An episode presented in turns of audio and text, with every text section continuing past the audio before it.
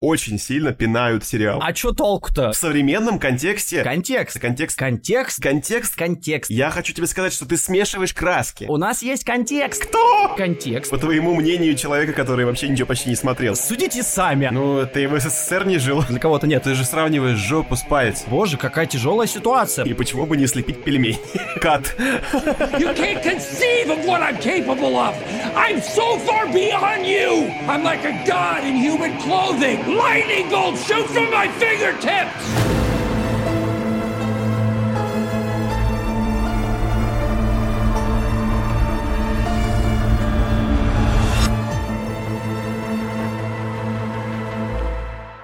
Всем привет, дорогие друзья! Вы слушаете подкаст «Поп-культурный код». Здесь мы по косточкам разбираем актуальные, а иногда не совсем актуальные, но не менее интересные фильмы, сериалы и игры.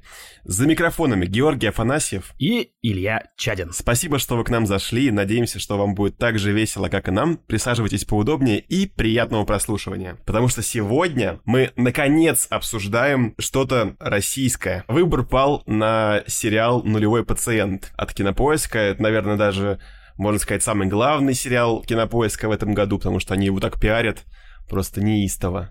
Но там есть что пиарить, надо сказать, кстати. Есть что пиарить, есть что обсудить. Мы вот э, так предварительно перекинулись парой фраз перед записью и поняли, что разговор сегодня будет длинный, так что присаживайтесь еще удобнее. Заваривайте. Чаи, берите жрачку. И хочется еще сказать, что для тех, кто еще не в курсе, мы сделали Boosty. Ссылочка будет в описании, поэтому если вы хотите нас поддержать, обязательно туда проходите. И небольшое отступление, прежде чем мы продолжим наш подкаст мы хотим вам, ребята, рассказать про двух сценариста и режиссера, про двух девочек, которые делают тоже свой подкаст, так же, как и мы, и очень интересно рассказывают про многие всякие вещи, про сериалы, собственные фильмы. И зовут их... Зовут подкаст, во-первых.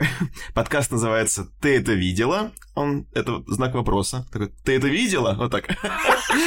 Ну да, логично. И девочек самих зовут Ирина Романова и Элина Жукова. И они вот, можно сказать, наше такое отражение. То есть они тоже учились в ГИКе, тоже одна из них режиссер, другая сценарист, тоже в ГИКе познакомились.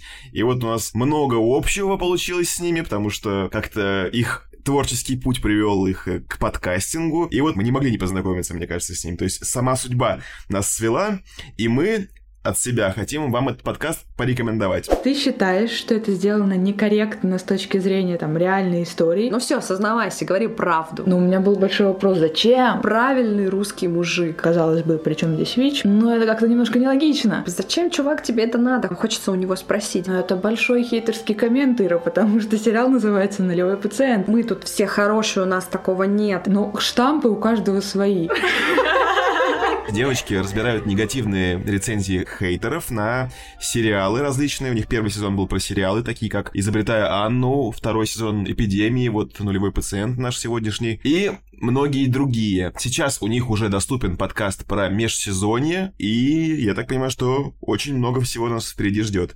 Так что берите какаушка, там пледики, такое у них там атмосфера такая очень ламповая, приятная. Там на самом деле есть что послушать, потому что девочки рассказывают, вот даже мы, например, вот сейчас про нулевого пациента рассказываем, и самое интересное, что есть смысл слушать и тот, и другой подкаст, потому что девочки цепляют какие-то темы, которые вот я просто даже не ожидал услышать. То есть я понимаю, что я просто не заглядывал в те темы, которые они обсуждают. Девочки очень прикольно делают в своем нулевом пациенте. Я, конечно же, послушал весь подкаст про нулевого пациента. Есть классный момент у них, что они думают, сделать им тест или нет на ВИЧ. У них как бы все для этого есть, и вот... И вот основная интрига в том, будут ли они колоть свои пальцы или таки не будут. Вот вас ждет очень много перипетий. Практически маленький местечковый триллер там у них получается, я вам скажу такой.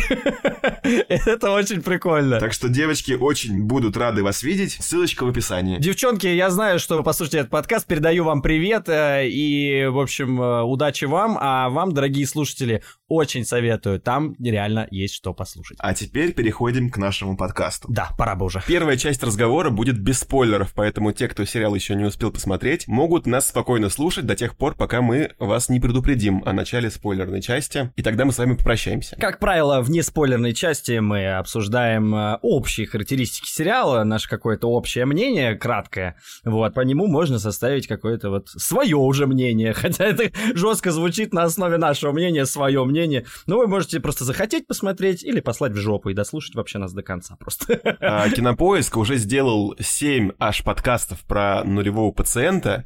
Мы специально не слушали ни один из них, чтобы не перенимать там чужие мысли и все-таки э, сказать вам свои. И если там что-то у нас будет совпадать, то это все совпадения случайные. Абсолютно точно. Они просто после каждой серии пишут, что типа вот обсуждаем серию в подкасте. Поэтому мы очень надеемся, что мы сможем какие-то новые грани нулевого пациента для вас раскрыть, если Кинопоиск этого еще не сделал. Вот. Я почти все сериалы Кинопоиск смотрел, и хочется сказать, что они прям вышли на новый качественный уровень. Там были неплохие сериалы, ну вот, например, «Пищеблок» мне вообще не зашел, мы пытались сделать на него подкаст, но как-то все не собрались. «Топи» выходили до нашего подкаста, мы еще не успели записать на них, но «Топи» мне нравится. Ну, в общем, там от сериала к сериалу, то есть один другому рознь. Иногда они выдают что-то неплохое, иногда беспринципных, которые вообще невозможно смотреть. Но вот этот сериал, он прям такой уже снимаю шляпу по качеству вообще съемки, по сюжету, по современности самой идеи по актуальности, точнее, идеи. Мне очень нравится, что у нас с Гошей совершенно разные полярные часто позиции бывают, потому что Гоша смотрит очень много и зарубежного, и русского, а я русских сериалов почти, вот современных, вообще не смотрел. Все, с чем я могу сравнивать, это какая-нибудь оттепель, которая черт знает какого года там. Помимо того, что я не смотрел в основном русские сериалы, каким-то чудесным образом я умудрился посмотреть э, недавно вышедший сериал «В Бореньке чего-то нет», который э, квартет И снимал и играл. Э, не очень ровный сериал, э, и вот с ним я чуть-чуть, может, посравниваю. Но я еще посравниваю это по ряду причин еще с двумя сериалами, не русскими. И позже я объясню, почему. Интересно, что это за сериал такой? Я сидел 7 серий такой, почему я, твою мать, не посмотрел Чернобыль до сих пор? Вот, ну конечно! Вот, ты даже не посмотрев понял это. Мне кажется, что очень круто чуваки сделали свой Чернобыль, не заявляя громко о том, что ко-ко-ко, Чернобыль говно, мы сделаем свое. Они просто молча сделали, даже, может, не ответ, а просто по-своему свою историю. Но второй сериал — это очень странные дела. как ни странно.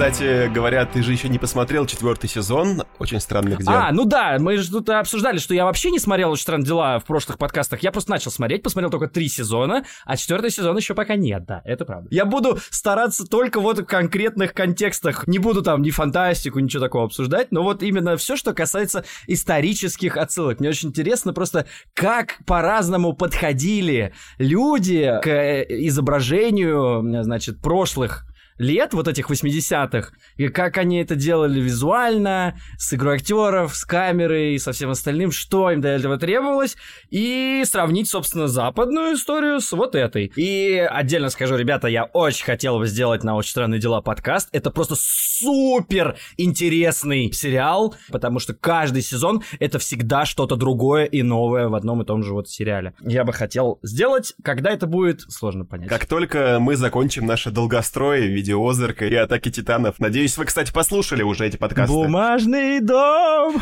Бумажный дом, да, он маячит где-то там. Плачет в углу.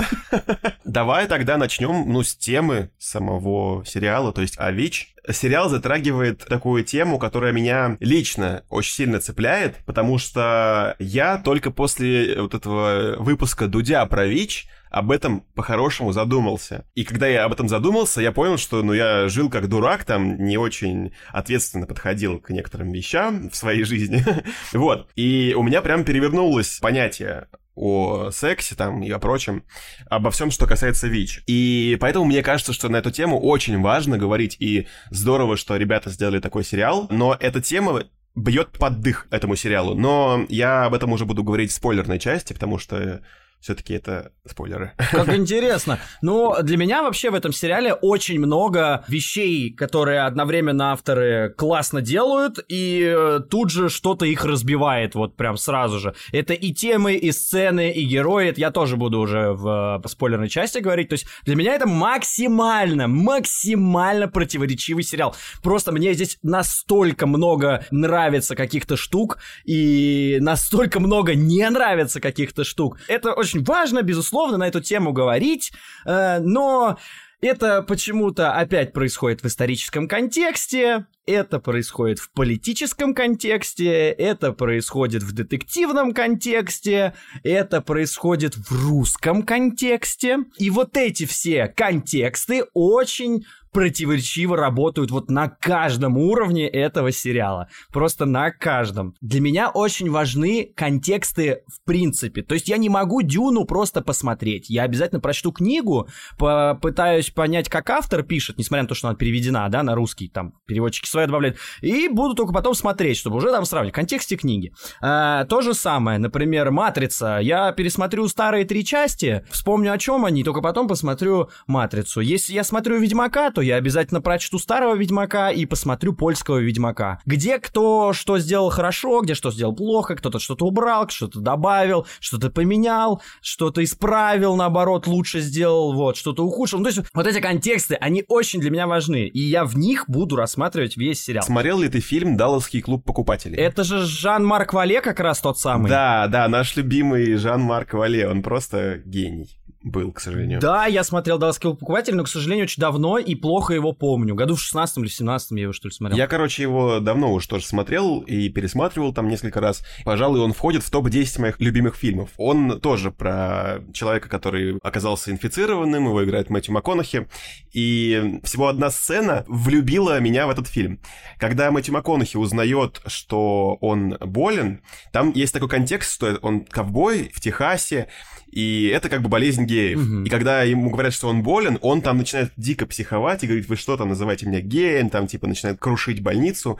Вот, и там дальше уже фильм уходит в другую какую-то стезю, но вот этот мотив того, что осознание реальности этой болезни, согласие с тем, что ты болеешь, это уже огромный шаг к тому, чтобы как бы, ну, не излечиться, а хотя бы начать жить. Угу. И, собственно, этот сериал вообще весь построен, грубо говоря, на этой сцене, которую я очень люблю в Далласском клубе покупателей. Ну, кстати, есть такое, да. Поэтому э, она меня очень сильно зацепила, и это, мне кажется, сильно. Ты сейчас рассказал про Далласский клуб покупателей, а сериал, как бы, если ты говоришь, что он в основном про эту сцену, это немножечко как будто не в пользу сериала.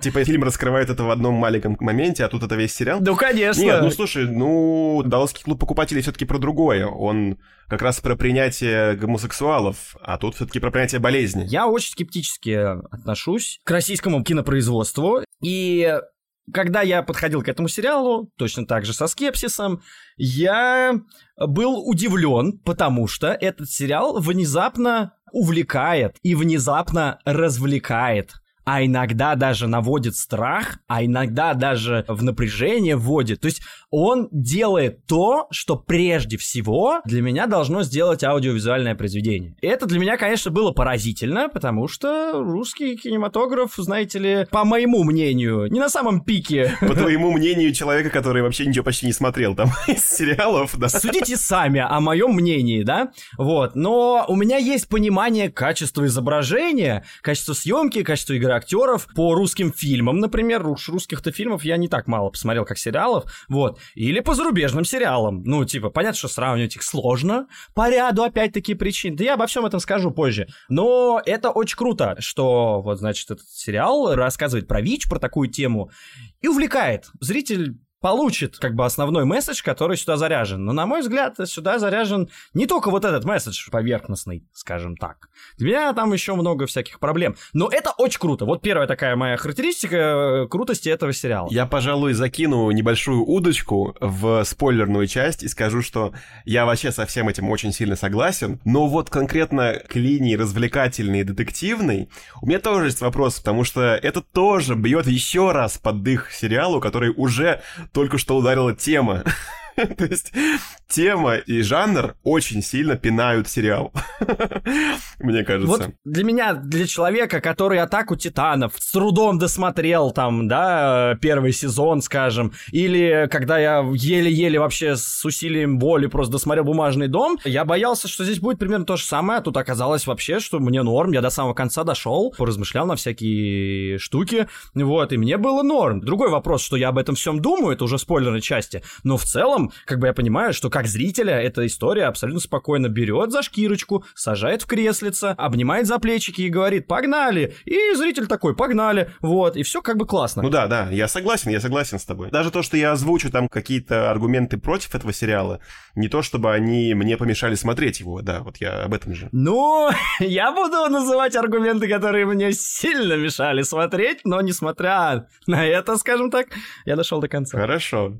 Ну, ребята, очень я надеюсь, что вы дослушаете до конца выпуск, потому что, ух, там что будет, ух, ух. Отдельно я хочу сказать, что сериал снял очень хороший оператор. Не в смысле камеры, движения и кадров, которые он там ставит. Это я отдельно скажу еще в спойлерной части. А в смысле света.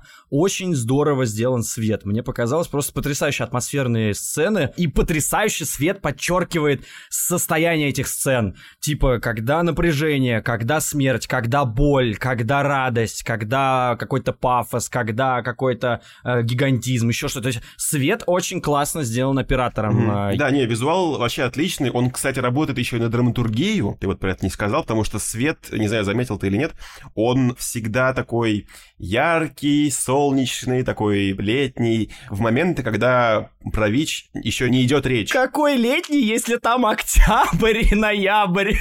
Чё? Ну так это, подожди, там, там на, не на протяжении всего сериала же октябрь-ноябрь. На протяжении основной части. Там отсылаются к августу, когда попадали дети в прошлом э, в эту, вот, ну в да. эту больничку. Ну, там, я да. имею в виду, что там вот первые вот, э, тизерные сцены каждой серии, они все очень солнечные, когда люди еще не заболели. Я, как э, самый ответственный подкастер, не посмотрел, кто снял в качестве оператора этот сериал. А вот я как раз э, сейчас скажу тебе, потому что я знаю, оператор — это он же и режиссер этого фильма Сергей Трофимов. Интересно, как он совмещает эти задачи, это очень сложно. Ну, собственно, это что касается света, а вот что, что касается камеры, для меня там есть как раз проблемы, и вот это, возможно, связано с тем, что он еще режиссер. Ну, понятно. Вот, а я хотел э, сказать, что мне очень понравился кастинг. Конкретно вот больница, которая была в Калмыкии, я просто узнал свою. я потому что вырос э, в Подмосковье, как бы в таком небольшом поселке, и у нас там была поликлиника такого же формата, но поменьше чуть-чуть. И там, короче, был точно такой же главврач, точно такая же вредная старшая сестра, вот, какая-то молоденькая была. То есть там прям вот один в один я смотрел. И поведение вот этого доктора Кирсана тоже. Я прям как будто немножко в детство окунулся. Может быть, не я один. Блин, вот, ну не могу я тебя не остановить. Вот серьезно, у тебя вообще не вызывало вопросов поведения ни одного из этих человек, которых ты перечислил? Как у сценариста? Нет, ты сейчас про что говоришь? Про поведение на протяжении сюжета? Да, например, ну, они просто не меняются там, как бы, скажем так. Не-не-не, я тебе не совсем про это говорю. Я говорю про то, какие они вообще, в принципе, изначально есть. То есть я когда увидел их, я такой, о. То, что они узнаваемые, да, согласен. Просто, блин, когда ты привык смотреть другие, более глубокие образы, ты такой смотришь и ждешь, человек что-то сделает, типа, или мы поймем, почему он так себя ведет. Тут смотрел я на эту прекрасную медсестру и думал такой, типа, а какого хера, что она просто злюка из люка? Ну, в жизни же не так все-таки. Ну, вот так. Но ты ее узнал. То есть, да, я ее узнал. Видишь, как получается, что авторы вроде бы классно подошли к формальному, что ли, такому показу, что они попали в образ вот этой медсестры, правильно подобрали действительно каст э, людей, актеров, согласен, но в то же время не исполнили сюжетно, сценарно, да, драматургически не исполнили это как хорошее кино, то есть это не наполнили ничем. Да, мы узнаем, а что толку-то? История все равно, ну, как бы с дырками. Ну, про персонажей мы еще поговорим, да, это вообще безусловно. Я вот именно про каст хотел сказать, что очень мне все понравилось. Ну, не во... А, прям все, да? Ну, то есть прям все. Девочки, мальчики и дядьки, тетки.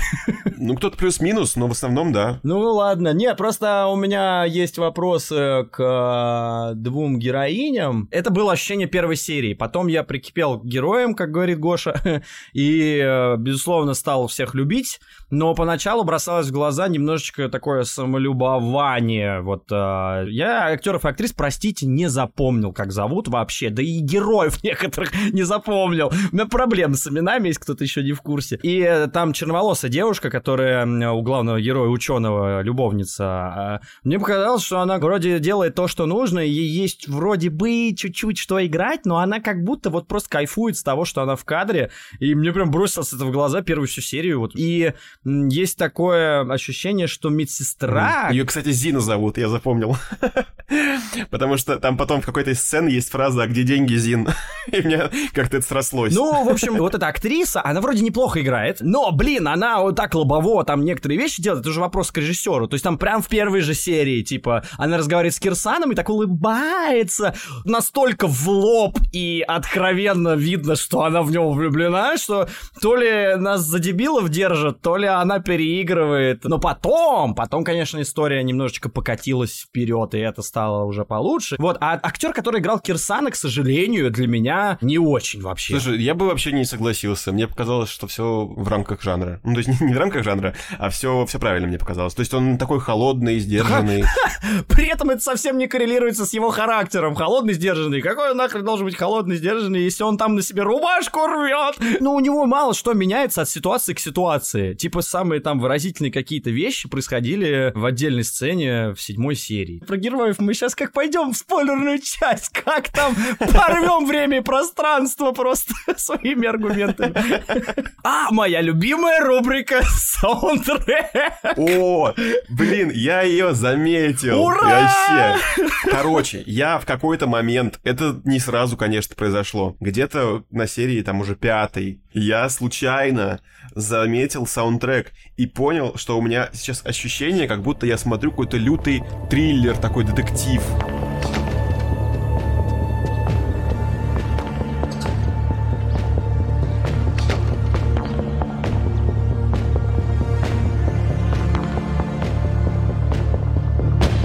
Как будто сейчас должны поймать убийцу. Ну, там, по сути, это и И происходит. это круто! То есть, как бы, я не знал жанра, я не посмотрел, когда начал смотреть сериал, и поэтому для меня это не было детективом изначально. Я смотрел драму про ВИЧ, а потом по этому саундтреку я так схватился за ниточку, я понял, так, а не детектив ли я случайно смотрю? И я начал раскручивать, раскручивать, раскручивать, и я понял, что мне так интересно смотреть, потому что это детектив, собственно, Ну да. а не драма. И тут есть прям такая вполне себе детективная линия, которая там в конце уже раскрывается в полной мере. Ну, она решается, конечно. Ой, друзья мои, мне кажется, как-то. Ну да, как она решается, мы тоже еще обсудим.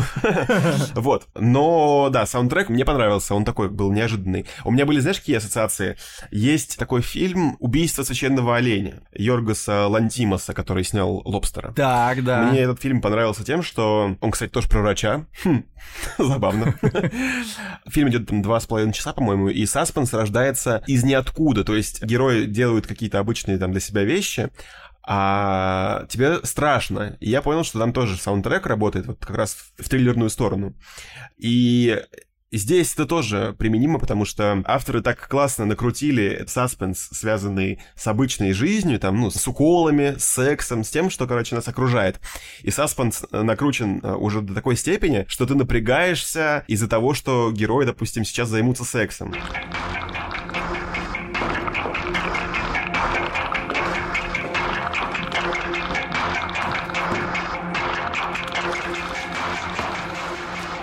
Ты понимаешь, что как бы это сейчас сулит, возможно, заражение. Это как, знаешь, у меня так работает в фильмах про постапокалипсис, если там герои занимаются сексом, девушка, скорее всего, забеременеет.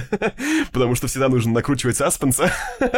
Вот, и тут я понимаю, что это тоже может привести. Но они часто не приводят к заражению, и даже, по-моему, вообще не приводят, если честно. Блин, ну вот он как бы такой, на одну ногу хромой, я бы сказал. Как-то он так создан, э, и да, и нет. Просто как будто, типа, взято несколько там там приемов и повторены несколько раз. И за счет этого повторения еще и раскручивается сюжет. Вот как-то одно на другое. Есть ощущение, что немножечко вокруг да около мы все время ходим, вокруг одной точки, как у Достоевского было, вокруг одной этой точки ходим и вертимся. Это, с одной стороны, круто, с другой стороны, не очень круто. Круто, что действительно есть ощущение саспенса, и детектива, и триллера, и саундтрек это подчеркивает. Более того, саундтрек здесь есть разный. То есть он есть как и м, такой вот напряжный. Более того, господи, как мне понравилось, что там есть саундтрек с восточным мотивом и с э, басом, который как удар басовый такой. Он такой глобальной опасности придает.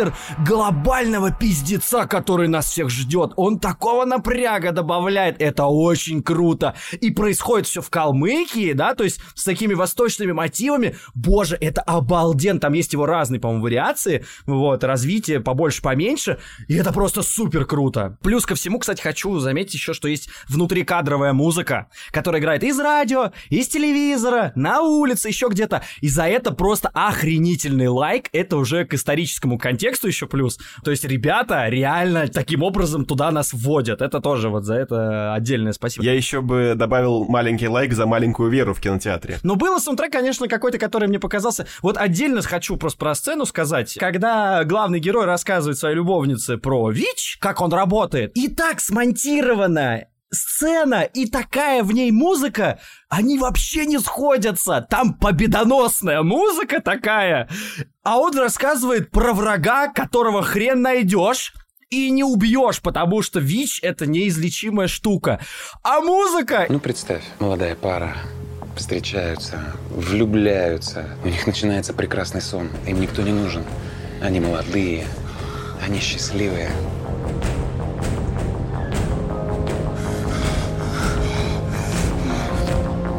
Я тебя люблю. Давай без презерватива. И вот в этот момент он заражает ее вирусом со стопроцентной летальностью, от которого нет лекарств. Просто потому, что не знает, что это возможно. Он просто убивает ее своей любовью.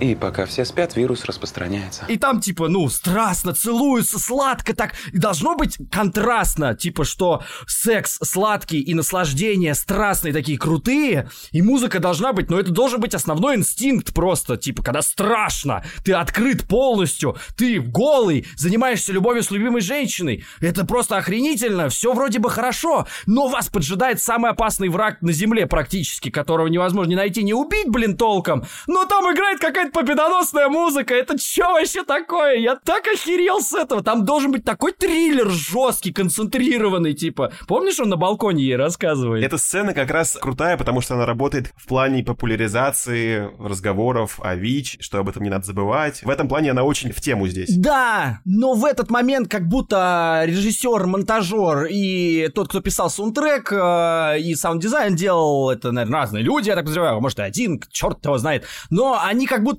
не поняли, что сделать с этой сценой. Это кинематографически неправильно. Ну, типа, это сбивает то самое ощущение страха, которое должно нас втолкнуть в эту историю. Про что будет история? Мы ищем страшнейшего ублюдка, очень опасного. Не увидеть, не поймать, не излечить. Черт знает, что с ним делать. И там по по по по по по по по по по по по какой-то играет хуй знает что просто. Ну, не знаю, не знаю, субъективно, я вот не почувствовал. Мне как раз вот показалось, что все нормально. Но это, возможно, работает на меня, потому что я просто не чувствую саундтрека вот так, как ты. Я его заметил один раз, и потом как-то уже выводы сделал. Вот как интересно, что именно в русском сериале здесь ты заметил саундтрек. Мне интересно, почему это сработало внезапно вдруг, черт. Если кто-то не слушал наши подкасты до этого момента, то у нас там уже очень долго тянется линия, что Илья каждый раз начинает рубрику саундтрек. Для меня это просто какой-то шок, потому что для меня эта музыка, ну, она есть, она создает какой-то фон, настроение, но я и без этого, в принципе, понимаю настроение фильма обычно. Не знаю, я могу отметить из как бы не спойлерной части э, достаточно оригинальный саундтрек, который как бы не похож, в принципе, ни на что. Как всегда, абсолютно не заметил саундтрека, но я вообще не замечаю саундтреков. Тот, кто делал этот саундтрек, он чем руководствовался? Как это вклеивается в стилистику сериала? Я не понимаю. Круто же, какая разница. Тебе понравилось? Мне просто это вообще... Это... Не, я этого не заметил. Со мной проще. Ты, ты шутишь, что ли? Гоша мне каждый раз разбивает сердце тем, что «А, я не заметил». А тут была, да, музыка. А, ну понятно, прикольно. Ну, нормально звучит. Как нормально? Как нормально? Не может быть. Есть повод послушать наши другие подкасты. Согласен, согласен. Но только сначала дослушайте этот, а потом уже там отправляйтесь в путешествие по нашему каналу. Ну, ребята, вот на этом тогда, пожалуй, бесспойлерная часть у нас заканчивается. Поэтому те, кто сериал не смотрел, отправляйтесь смотреть, возвращайтесь и дослушивайте наш подкаст. А мы начинаем более глубокий разбор. Наконец-то. Уф. Мне страшно нахрен, мы погружаемся в пучину. Помяните нас добрым словом, друзья.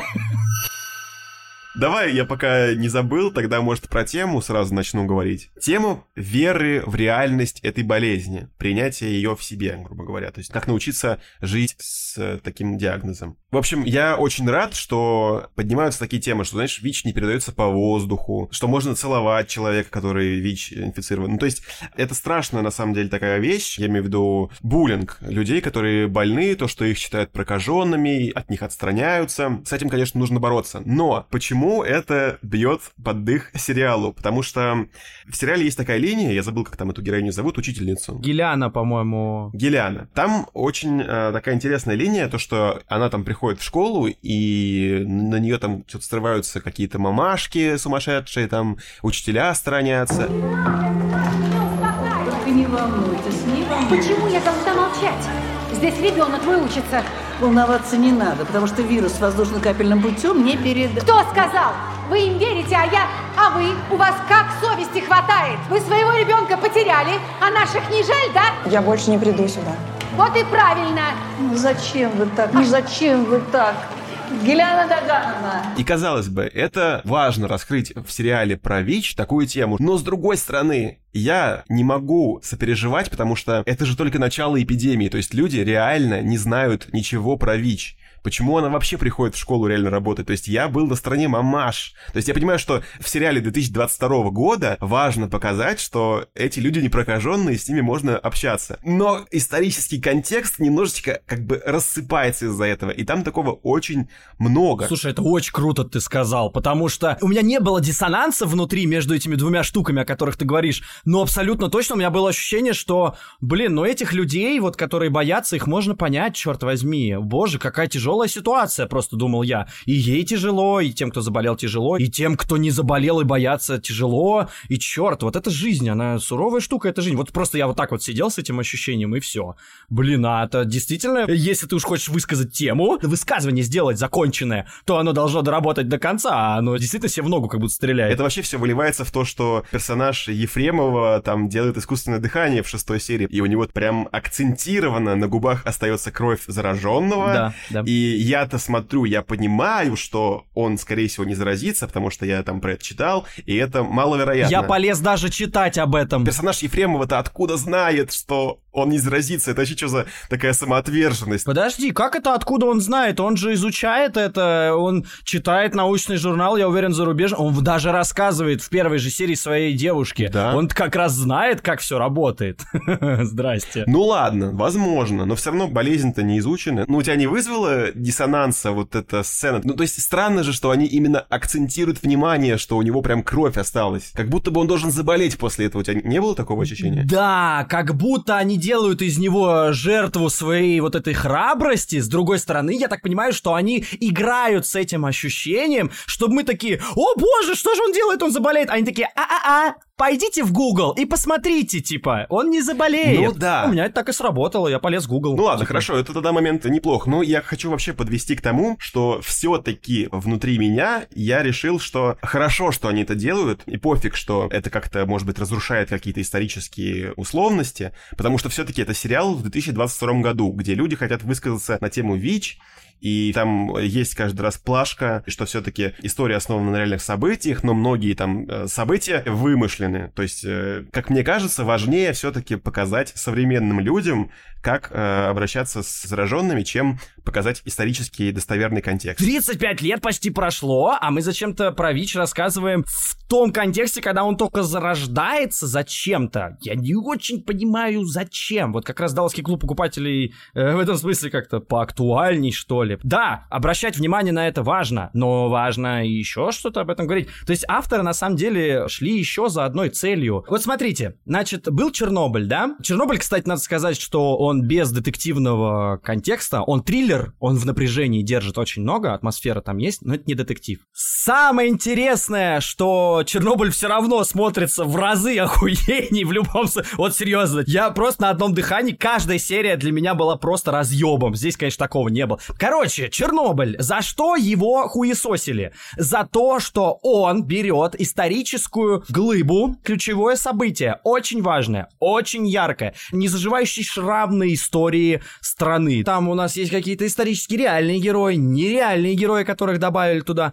И вот весь интернет, особенно русский, начал херачить Чернобыль за то, что типа не было того, не было сего, не было такого взрыва. С героями вот так не происходило. Радиация так жестко не работает. Таких адовых там трав не было. Или еще чего. То есть начинают копаться в исторических деталях. С одной стороны, да, важно, ты лезешь в историю, которая уже написана, которая уже случилась, но и там есть нюансы, которые ты не знаешь, которые никто не знает. Поэтому их можно обыграть как угодно. Но это же еще и художественное произведение. И вот э, художественное произведение и автор, они что-то говорят. И вот в Чернобыле, на мой взгляд, очень важные проговаривают вещи. Простые до мозга костей, но очень характерные именно про нашу страну. И не важно, что исторические как бы моменты есть отличающиеся от того, что был на самом деле. Мне это не важно, потому что мысль выкристаллизовывается идеально. Герои богатые, объемные, неоднозначные. История очень мрачная, интересная, захватывающая. То есть оно как художественное и развлекательное произведение работает для меня на 100%. В нулевом пациенте, в отличие от Чернобыля, вроде берется тоже исторический контекст, и к которому я не буду придираться, тем более, что он очень даже неплохо передан. Но так или иначе, что в Чернобыле, что здесь, затрагивается мало того, что одно и то же время, так еще и политика очень сильно затрагивается. Противостояние системы и героя, который борется за правду, да, довольно распространенная такая штука. Просто, мне кажется, об них спотыкаешься на каждом шагу. Эти истории, вот, что на Западе, что не на Западе, что у нас, что не у нас. Если вы думаете, ребята, что искусство может существовать в отдельности от политики, вы ошибаетесь. Штука в том, что от политики зависит огромное количество сфер жизни человека. Это инструменты для того, чтобы управлять сферами жизни людей. Медициной, учебой, творчеством, искусством. Если вы думаете, что игры, фильмы, музыка могут существовать без политики, это просто совершенно недалекое заявление. Можете меня хуесосить сколько хотите, типа в комментариях, в личке, в ютубе, где хотите. Поэтому то, что я сейчас здесь обсуждаю политические элементы, это мало того, что упирается в сам сериал, сам сериал об этом говорит,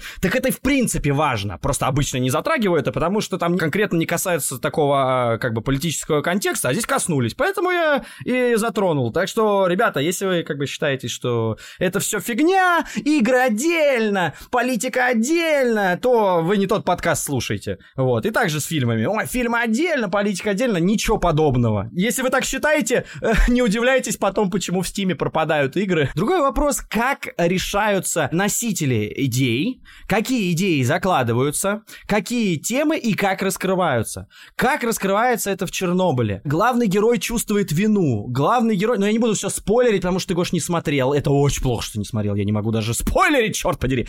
Я буду сдерживающим фактором для тебя, чтобы ты для наших слушателей тоже не спойлерил. Очень важно, что герои там также борются за правду, как и здесь. Но есть просто переворачивающие их э, на другой бачок, как бы делая их неоднозначными другие факторы. Они чувствуют огромную вину за то, что они сделали. Они виноваты постоянно. Что происходит здесь? Здесь есть просто герои, которые рвут на себе рубашки, идут против системы, орут на всех, на всех политических деятелей, кроме Горбачева, потому что Горбачев такой славный парень, просто такой, типа, дает карт-бланш главному герою, ученому и говорит, езжайте, выезжаем. И Работайте, спасайте страну. Блин, он ругается с отцом. В силе скрыта слабость, и общий организм падет от одного вируса, разнося его по всей кровеносной системе нашей 300-миллионной страны. Ну ведь это правда. Ты еще защищаешь этого мерзавца? У тебя тут что, это научное учреждение или проходной двор? Кто-то из твоих сотрудников сдает информацию падким нажаренной журналистам. Это я, пап. Ты, ты, ты мудак. Зачем? Мы, возможно, на пороге эпидемии. Я сутки звоню в Минздрав, я звоню тебе, посылаю записки, никакой реакции, хотя кричать надо на каждом углу. Я тебя просил о помощи. Я думал, мы прошли твой юношеский максимализм. Я не победить. Ну вот так, вот так, ты ничего не решишь. Я уже решил, ты здесь, я до тебя дозвониться не мог. Не смогут они ни хрена это отрицать. Митя, с властью нельзя говорить на языке ультиматумов. Ты понимаешь, что они теперь будут все отрицать? Потому что для них главное показать, что они тут власть. Они контролируют все, в том числе информацию. Ругается с другим чуваком, э, типа, скалит зубы, сидя в ресторане с другим чиновником, ну, типа, главным по Минздраву или что-то такое, я не помню. Горбачев заигрывает с толпой. Эта толпа помогла ему победить его врагов в партии. Толпа набирает силу. Но если эти люди узнают, что в самом центре страны вспышка СПИДа, которого у нас нет, они потребовали крови. Горбачев швырнул кого-нибудь на расправу. Думаешь, я боюсь за свое место? Нет. Я на него согласился, чтобы людям помогать. И просто так я его не отдам. А слишком много сил отдал, чтобы побороть эту заразу. Да, я видел по телевизору. Мы все вынуждены идти на компромиссы, Дима. И Евгений Иванович назначил тебя на эту должность. Мы создали лучшую в мире систему здравоохранения. Я не позволю политикам переворошить все министерство. Мы проиграем эту войну. Мы уже ее проиграли. На крайнем будем мы с твоим отцом. Дима, ты можешь нам помочь. Как? Давай держать связь, оговаривать каждый шаг, чтобы дров не наломать, не подведи. У меня встречная просьба. Дима, Не, не, не, не. Пусть молодость говорит. Начните вкладывать средства в научные разработки, в тесты и в профилактику ВИЧ. Ну, бюджет на этот год уже расписан, а на следующий год, конечно, посмотрим. Мы миллиарды тратим на войны, которых не будет. А настоящий враг уже здесь. У вас есть влияние и способы донести это до тех, кто распределяет средства. Я тебе обещаю, если я буду иметь это влияние. Или главный по Минздраву его отец, а второй, который на телеке выступал, который с ним сделку как раз заключил. Это не совсем важно. Важно то, как он с ними общается. Он везде всем говорит, я, сука, правду расскажу. Вы виноваты. Что вы делаете? Вы, сукины дети, так-то, так-то, так-то. Всех разносит, всех лицом по столу возит. Они все такие на него злобно смотрят. Тот же самый герой Кирсан. Точно так же. Со своим, значит, старшим этим врачом, видимо, главным по больнице. У нас рост гнойно-септических заболеваний за последний месяц. Возможно, это внутрибольничная инфекция. Нас регулярно проверяет санэпидстанция. Они бы нашли. Я думаю, они не то искали. Потому что у Бату, у него нетипичная картина по лейкоцитам и высокая температура. Сейчас то же самое у Бадмаевой и у многих пациентов. И у всех на фоне э, резкого ослабления иммунитета. Я в одном журнале читал, иностранном. Там так описывают симптомы ВИЧ. Чего? ВИЧ. У тебя умер пациент. Это тяжело. Вдвойне, потому что это ребенок. Втройне, потому что ты сам еще молодой. И ты ищешь, на кого переложить вину. Ты не виноват. Марат Тиминович, я не такой опытный, как вы, но я не истерик. Я внимательно наблюдаю за этими пациентами. И это нетипичная картина. Это похоже на что-то серьезное. И что ты предлагаешь, если серьезно? Я предлагаю отправить образцы крови Бадмаевой в Москву, в НИИ эпидемиологии. А что произойдет, если окажется, что ты не прав? Не знаешь? Я скажу тебе. Нас под микроскопом будут разглядывать бесконечные комиссии. Только из-за того, что тебе что-то там показалось. Ну, мы же должны принять какие-то меры. Служебную записку на мое имя. Я разберусь. Я же сказал, сам разберусь. Да, но вы ничего не сделали. И ты решил пойти через меня. Дождался дежурства, выбрал время, когда меня нет, и отправил кровь в Москву. Да, но сейчас это не важно, у нас ВИЧ. Не может быть. В голове не укладывается. Не понимаю, чего ты добиваешься. Если так карьеру делаешь, я сейчас по-доброму говорю, раньше шею свернешь. Я думаю, Бату Царенов умер от этого. У Айсы Бадмаевой та же самая картина. Еще у нескольких пациентов. Их анализы я отправил в Москву. ВИЧ. Откуда? Я не знаю. Сообщи родителям и собери анализы. Кто, я? А кто? Почему я? И скажи, чтоб не болтали. Припугни, если надо. Зачем? В больнице свыше ста детей. А здесь ВИЧ-инфекция. Так, подождите, так давайте обратимся через газеты. Объясним им все. Ты наивный или глупый? Если мы первые скажем, мы и будем виновными. Я за правду! Мы то-то, то-то! Я то сделаю, я это сделаю! И все-то ему дается! И вся система такая плохая! Ой, такая плохая эта система, что она ничего им не делает! Вообще с ними ничего не делает! Ни палки в колеса не ставит, ни препятствий никаких, не наказывает их никак. Она смиренно слушает и просто продолжает с ними сотрудничать. И эти люди, такие самоотверженные герои, такие смельчаки, плохих сторон у них нет, ни сомнений. Руки у них совсем не опускаются. То есть интересно смотреть на героя, у которого опускаются руки, и нужна ему помощь других людей. И мы понимаем, что другие люди, другие персонажи, для него охренительная поддержка, и без них не получилось бы объемное кино. Где это тут? Тут этого нет. Герои просто герои с большой буквы, которые рвут на себе рубашки, везде кричат про правду, и получается, что это такая плоскотня, на которую скучно смотреть. Мне герои вообще не нравятся. И самое страшное, что они все это проебывают, потому что начинают сотрудничать с плохой системой.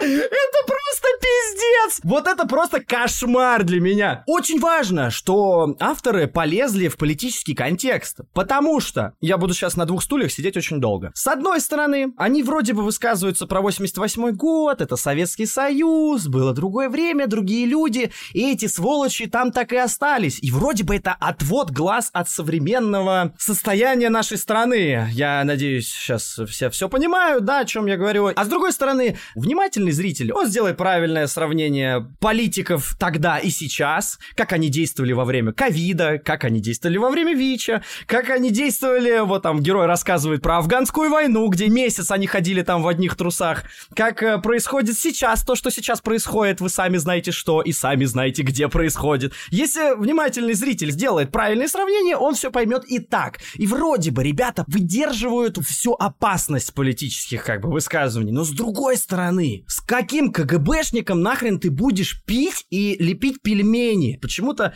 система, которую критикуют как бы авторы, они одновременно делают ее и хорошей. Они стараются обелить КГБшника, почему-то все политики, все чиновники не ставят палки в колеса героям. Герои у нас, как обычно в русском кинематографе, победители, они у нас правдорубы, они у нас жертвуют собой, самоотверженно действуют. Ну, то есть вот это вот все, и это все неинтересно смотрится, потому что нету ни препятствий, ни каких-то там э, болей и сомнений. Вот просто сцена, например, где приходит, значит, чувак с пистолетом в больницу. Ты виноват, я тебя застрелю, говорит он главному врачу этому старенькому. Говори! Стоять! Пистолет опусти. Кто заразил мою жену и кто моего сына убил? Я не знаю. Что ты, сука, знаешь? Сына ты так не вернешь, Иван, а жизнь себе испортишь. Жизнь? А какая у меня теперь жизнь, а? Мы ж теперь как, как прокаженные. И приходит герой Ефремова, ученый вот этот, и говорит, ты чё, Ваня, все хорошо, расслабься. Здесь дети. А ты кто такой? Я врач, эпидемиолог из Москвы.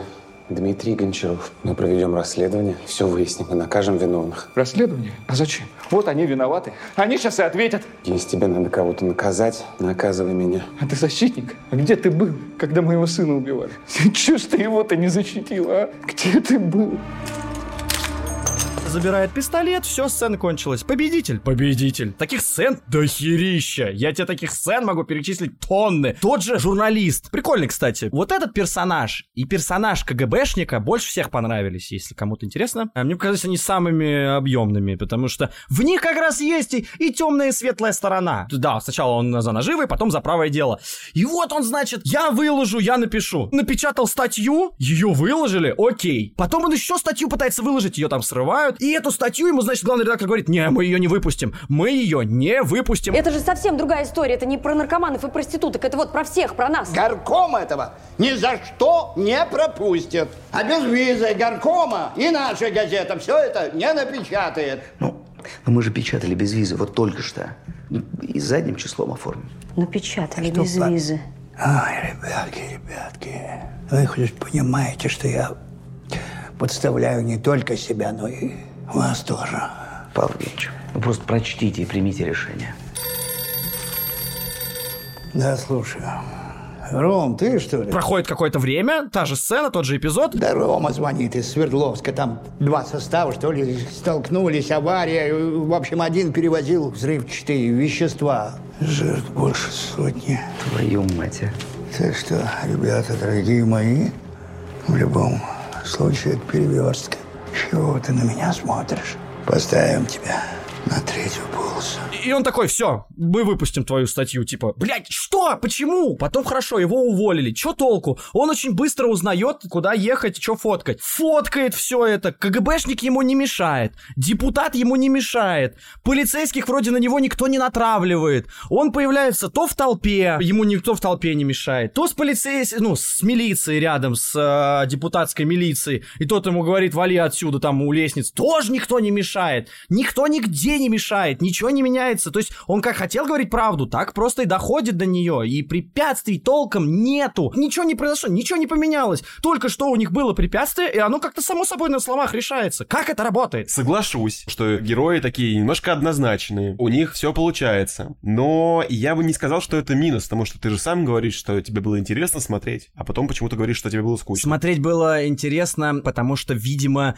детективный сюжет меня завлек. Плюс сами герои, да, они мне были симпатичны. Просто они получились не такими карикатурными, они получились довольно живыми, но они не объемные. То есть буквально за первую серию ты их посмотрел и все. Они не поменяются вообще за 7 серий ни разу. И мне было скучно, что они не меняются, что у них ничего вообще не происходит. Это еще и похоже на немножечко убийство датское. Просто мне показалось, что наконец-то очень такой по-русски по-своему сделанный сериал без оглядок на всякое чужое, типа сделан по-своему чуть-чуть детектив, чуть-чуть триллерочек, чуть-чуть политических штук. Наконец-то! Вот, другое дело, что все это беззубое в итоге оказалось для меня лично. Но с убийством здесь для меня еще одна вещь связана. Вот наш герой Кирсан. Такой он, короче, хороший. Любит, значит, эту медсестру. Узнает, что она иммуноглобулин там там э, раздает налево-направо за бабуленьки. Во-первых, он узнал это ночью, когда она только уснула. А какого-то хера ждал до утра, чтобы спросить ее, почему у нее иммуноглобулин. Я не знаю, что он делал всю ночь, но это другой вопрос.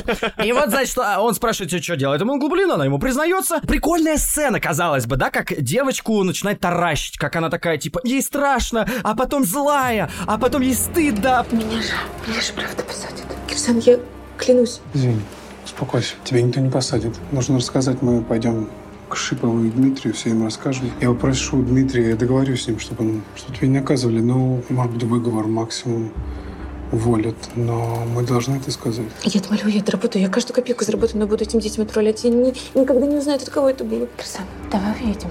Что мы едем? Просто... Плюнем на все. Возьмем билеты на поезд и уедем. Нет. Я за собой все почищу. Подожди. Ничего не уедем. Жена учета ниже пропасть куда-то могу. Подожди, подожди, стой, нет, мы не можем не сказать. Зина, если ты не скажешь, об этом скажу я. Но нам нужно сказать. Дурак. Только я не дура жизнь себе купить. Знаешь, я в тюрьму не сяду. Я в тюрьму не сяду. Это ты сядешь в тюрьму, ты меня понял? Я скажу, что это ты меня заставил. Что деньги я все тебе отдавала. Ты понял меня? Понял меня или нет? Прости, прости, прости меня, пожалуйста. Прости меня. Прости, правда. Thank you. И наш чувак просто такой, не, я хороший герой, я все расскажу. Какого-то хера он говорит ей этот. Что происходит в убийстве, не скажу в каком сезоне, не скажу с кем, потому что убийство точно надо смотреть и обсуждать в подкасте. Но в одном из сезонов с э, одной очень важной героиней она влюбляется в чувака, который работает тоже в службах. Они любят друг друга, и она совершает такой поступок, который с точки зрения закона преступный. Как зритель, мы так любим эту героиню, что просто пиздец. И чувак ее прикрывает. Он говорит, ты должна уехать из страны. Она говорит, я не могу, я сделала правильно. Но он ей говорит, ты сядешь, ты понимаешь, а я тебя люблю. Я не хочу, что ты сделал. И как бы, типа, он помогает ей сбегать. Это очень похоже на то, что здесь, только в другую сторону. Здесь этого не хватает, что он бы просто сказал ей, собирай вещи и вали. Я за тебя боюсь, что тебя посадят, дура. Нет, он у нас туполобый герой, который «Я за правду! Я всем расскажу!» А потом такой «А, ладно, я же могу собой пожертвовать!» Ладно, эй, КГБшник! Петр Романович, а можно вас на минуту? Я должен вам признаться, что вы... А вы знаете о недостатке иммуноглобулина в нашей больнице? Вот, э, это я. Я взял иммуноглобулин и лечил людей, которые не могут приходить в больницу, иначе бы они не получили никакой помощи. Приходи к нему лечиться, И корова, и волчица всех излечит, исцелит. Добрый доктор Айболит. Это посудное дело. Я понимаю. Вернемся, будем разбираться. Поехали. А и КГБшник такой, какого-то хера, как рояль в кустах. Кирсан. Да. Что, прям готов ответить по всей строгости? Да. Ну и дура. Почему? Потому что я все знаю. И так ты ей не поможешь. Только себе жизнь поломаешь. Давай мы сделаем вид, что ты мне ничего не говорил. Да я знаю, кто продавал. Ну, чувак, мне сценаристы все написали. Че ты тут выпендриваешься? Вот, понимаете, это тенденция русского кинематографа. Наделить героя однозначным, победоносным, правдорубиловым. Понимаете, это тупо. Нужно делать какие-то бэкграунды. Кто такой Кирсан? Блять, я не понимаю, ни где он живет, ни кто его родственники, ни почему он так переживает за все это дерьмо, кроме того, что он самоотверженный, смелый, блин, врач. Что за херня? Может быть, поэтому мне показалось, что он еще плохо играет. Может быть, он хорошо играет, но это недостаточно каких-то вот таких вещей. Блин, ну ты, конечно, вообще застелил. Я не знаю, что тебе сказать. Раунд! Не, ну ты прав. Вот лично я устал немножко от героев, которым нужна какая-то, типа, вещественная, например, мотивация. Мне кажется, что в таком сериале они же все-таки пытаются сделать историю про героев, а герои, они действуют самоотверженно. И вот в этом плане мне вообще хватает мотивации того, что они просто хотят достучаться до правды и рвут на себе рубахи и как бы действуют с места в карьер. Ну, мне это понравилось. Но тем более ты говоришь про журналиста, допустим, у него же есть препятствия, его там что-то, по-моему, отпиздили даже один раз какие-то там КГБшники. Его же уволили потом. Ну а что толку-то? Ничего же не поменялось. То есть у него есть линия, я буду говорить правду. У всех троих есть линия, я буду говорить правду. Они ее говорят, с ними спорят, они такие, да похуй, я все равно буду говорить правду. Говорят, продолжают делать то, что делали, а кончается все тем, что они такие взяли и поменяли свое мнение. То есть в конце фильма. Вот это общая как бы такая у меня получается история. Мне просто безумно понравились две сцены. Они как раз э, с журналистом. Э, сейчас просто решил просто рассказать э, про сцены, которые мне дико понравились. Кат. Журналист рассказывает своему главреду, как распространяется ВИЧ, в чем опасность. Ой, да, это охеренно. Нам необходимо продолжать. Как ты собираешься продолжать? Отправьте меня в командировку. Я сделаю крутой репортаж, лучший. Вы представляете, что такое спит в маленьком городе у маленьких детей? Да там люди друг друга живьем жрать начнут, если уже не начали. Весь сериал, он не совсем кинематографичен. В нем не хватает, на мой взгляд, каких-то визуальных вещей, на которых строились бы вторые смыслы, подтексты, контексты, метафоры, еще что-то. Так вот здесь это очень крутая сцена, потому крутая, что герой берет и свои слова... Это страна наша. Вот Москва. И листа. Он мог бы просто сказать, вы представьте, представьте, ВИЧ, прикиньте, на всю страну распространится, бла-бла-бла. И мы такие, ну да, да, да, это все поймем. Мы и так весь сериал это знаем. Он берет стакан красного цвета, который ассоциируется у нас с кровью, блин. А вот это спит. Берет, наливает на стол. А теперь представьте, что если спит не только в листе, Прикладывает бумажку, на которой нарисовал страну. а он и в Москве, и за Уралом. Если он везде. И вот э, пятно распространяется по этой стране очень красиво. Люди живут с часовой бомбой внутри, никто этого не знает, и никто ни хрена по этому поводу не делает. Как думаете, захочется людям об этом узнать? Что происходит на наших глазах. Герой из внутрикадрового предмета визуализирует тем самым вспышку вот этого вируса, и это такая визуальная метафора на этот вирус. Это очень просто, казалось бы, да, это простая штука, такое постоянно вроде в кино происходит, то есть ничего особенного в этом нет. Но это видно, что придумано. И для нас, как для зрителя, это становится стрёмным. Это еще больше нам западает в душу этот страх распространения. И томатный сок безобидный и очень вкусный для кого-то, для кого-то нет, ассоциируется с кровью, то есть он меняет свои свойства. И это очень круто, потому что это сделано визуально. Это очень кинематографическая деталь, мне кажется. Вот сцена, когда, значит, КГБшник, маленькое отступление, заметка на полях, этот же актер играл э, в Бореньке чего-то нет. И играл там актера, которого, значит, хотели снимать в фильме, и не взяли его, потому что он дико пьет и проебывается. И он там просто играет дикого, просто сумасшедшего бузатера, такого активного чувака, который стихи читает, со всеми друг, и это друг режиссера, о боже, такой он талантливый и кричащий, такой шумный, и постоянно бухает, потому что жизнь у него херовая. И что он играет здесь? такого хладнокровного, человечного внутри где-то в глубине души деревенского пацана, но в то же время холодного вот этого хладнокровного КГБшника. Это такие разные роли. Э, я не знаю, как его зовут, и не буду смотреть, у меня времени нет, извините, хочу говорить. Павел Майков. Павел Майков. Вот Павел Майков это просто какая-то охренительная актерская игра, потому что эти две роли, что в Бореньке чего-то нет, что здесь, обе роли очень круто сделаны, обе разные, обе интересные, обе... То есть метаморфоза человека просто потрясающая. Так вот, короче, извините за такую долгую заметку, есть с ним сцена и с журналистом, когда он приходит к журналисту и пытается с ним договориться. А, можно сигаретку? Да. Времена меняются, да, Игорь Алексеевич? И какое же это управление так снабжает? Пятое. Не. Присаживайтесь. Ну и где же, уважаемый Петр Романович, вы усмотрели в моей статье идеологическую диверсию? Игорь Алексеевич, давайте не будем. Мы с вами одного возраста. Круг знакомств у нас один и тот же, плюс-минус. Что нам друг перед другом перьями трясти, правильно? Ознакомился с вашим творчеством. Творчество? Ну, а как назвать? Прекрасно пишете, кстати.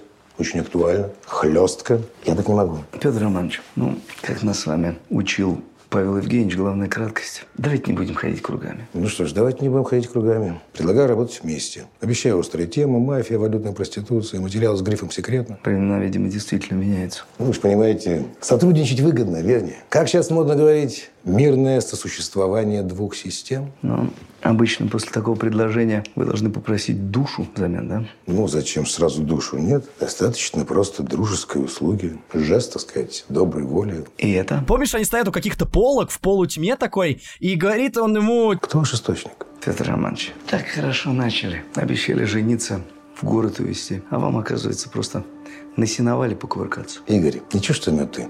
Мгм. Страну штормит. Надо быть идиотом, чтобы не понимать, что происходит. А ты берешь и бросаешь в толпу вот это. Ты не понимаешь, что это провокация? Я давно знаю, кто источник. Просто хочу дать тебе возможность выбрать правильную сторону. Правильно. И работать спокойно. На благо страны, на благо себя. Будь на хорошем счету. Вот так что, Дмитрий Гончаров. Петр Романович, а вот хрена вам лысого. Эта сцена захватывает дух, потому что тут есть конфликт, потому что человек от системы, от него чего-то доброго не жди. Что говорит, да, журналист? Если вы хотите, чтобы я с вами на сделку пошел, вы должны забрать мою душу.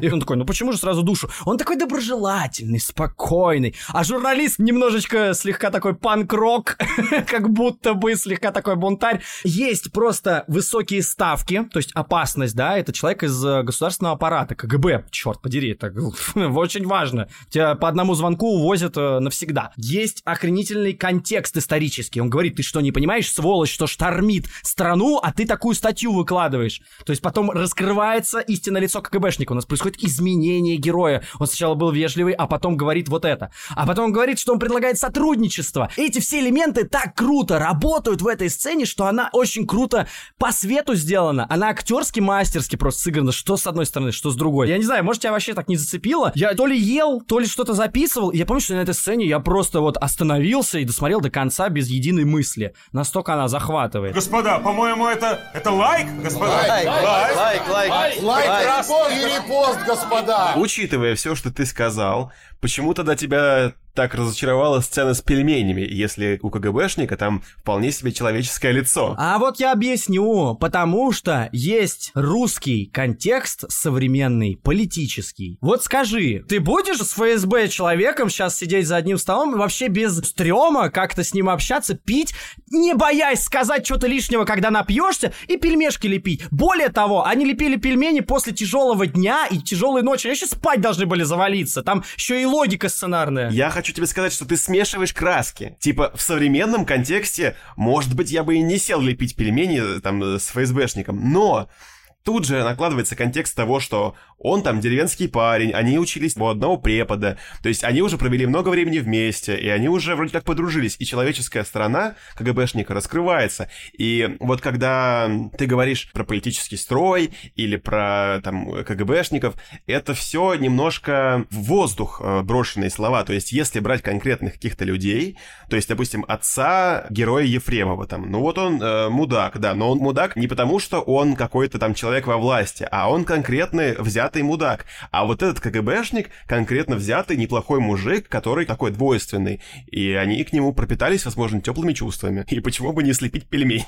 Подумали они. Начнем с того, что ты сказал, что здесь человек во власти, мудак, потому что он во власти. Ты сказал, что это отец такой. Он отрицательный, но он классно сработан, он объемный. Я что сказал вначале? Что КГБшник и журналист самые интересные два персонажа, потому что они неоднозначные. Сейчас я поясню. Значит, отец главного героя Ефремова, он мудак, но он в то же время делает это потому, что защищает систему, которая управляет и распределяет, и медицину держит. Он считает, что он делает благое дело. И сложно его как бы осуждать за это. То есть, как бы, да, он мудак, но в то же время он сохраняет то, что и так есть. Это очень актуально на сегодняшний день.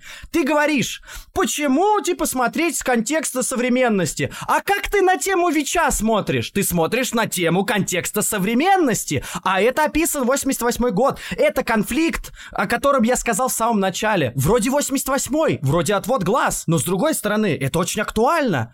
Про ВИЧ, значит, это актуально для нашего времени, а про политику мы не будем актуальничать, да, значит? Так не работает. Это актуально. Ну ты же говоришь, ты бы сел с ФСБшником лепить пельмени. Но, а я бы еще подумал, но типа я бы не...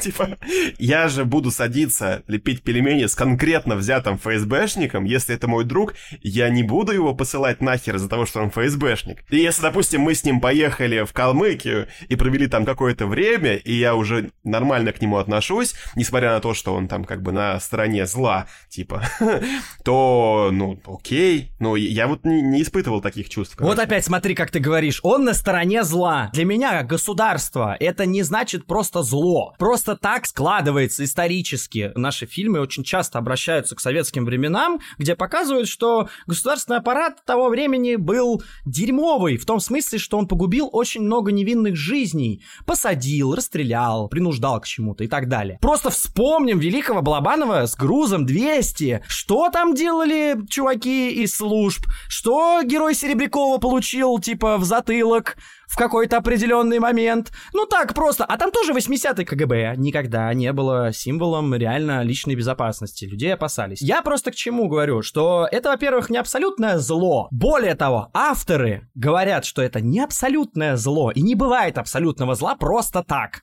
Безусловно. И сейчас это так же. Просто такой контекст, потому что сейчас ситуация в стране под названием Россия очень непростая, скажем так.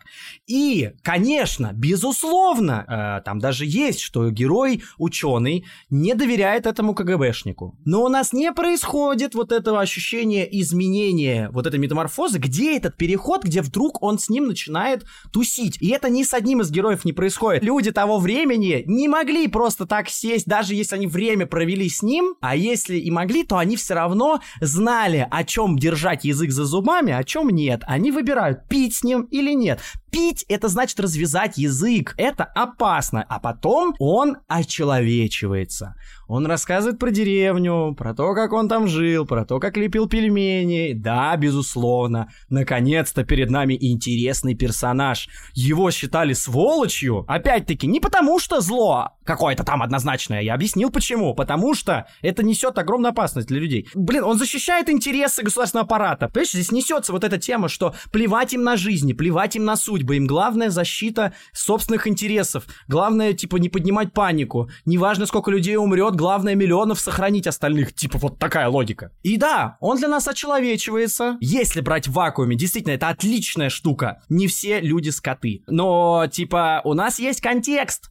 И этот политический исторический контекст для меня внутри создает некую пропагандистскую нотку, что это тоже люди, что с ними нужно дружить, что не стоит их бояться, что с ними можно сближаться, пить или пить пельмени. Меня это, с одной стороны, устраивает, так как в художественном смысле это классно, с другой стороны, зная исторический и политический контекст современной России, меня это не устраивает.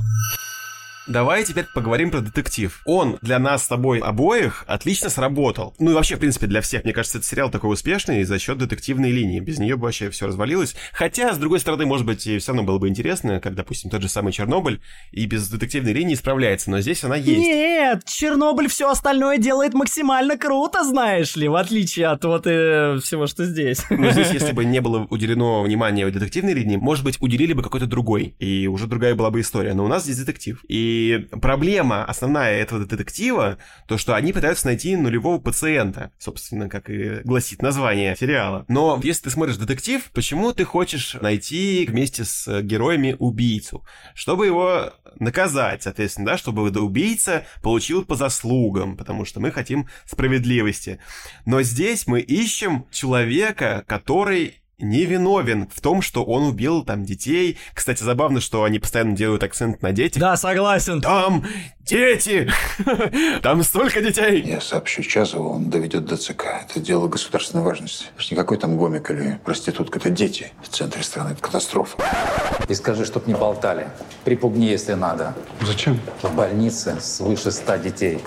А здесь ВИЧ-инфекция. А если бы там было столько же взрослых, что-то да похер, ну это ладно, неважно. Они пытаются найти, да, нулевого пациента, который убил всех детей, грубо говоря. То есть весь сериал они ищут. И там то они находят, потом какие-то повороты, оказывается, что это не он. Там причем еще момент в седьмой серии, самый прям важный, когда они выясняют, кто нулевой пациент. Катастрофически просто плохо сведен звук. У меня дошло до того, что я смотрел с субтитрами, прикинь, то есть это вообще какой-то нонсенс. У меня точно такая же история. Там есть пара моментов, буквально, типа, когда героиня или герой что-то говорят, как очень тихо, ничего не понятно. Что, блядь?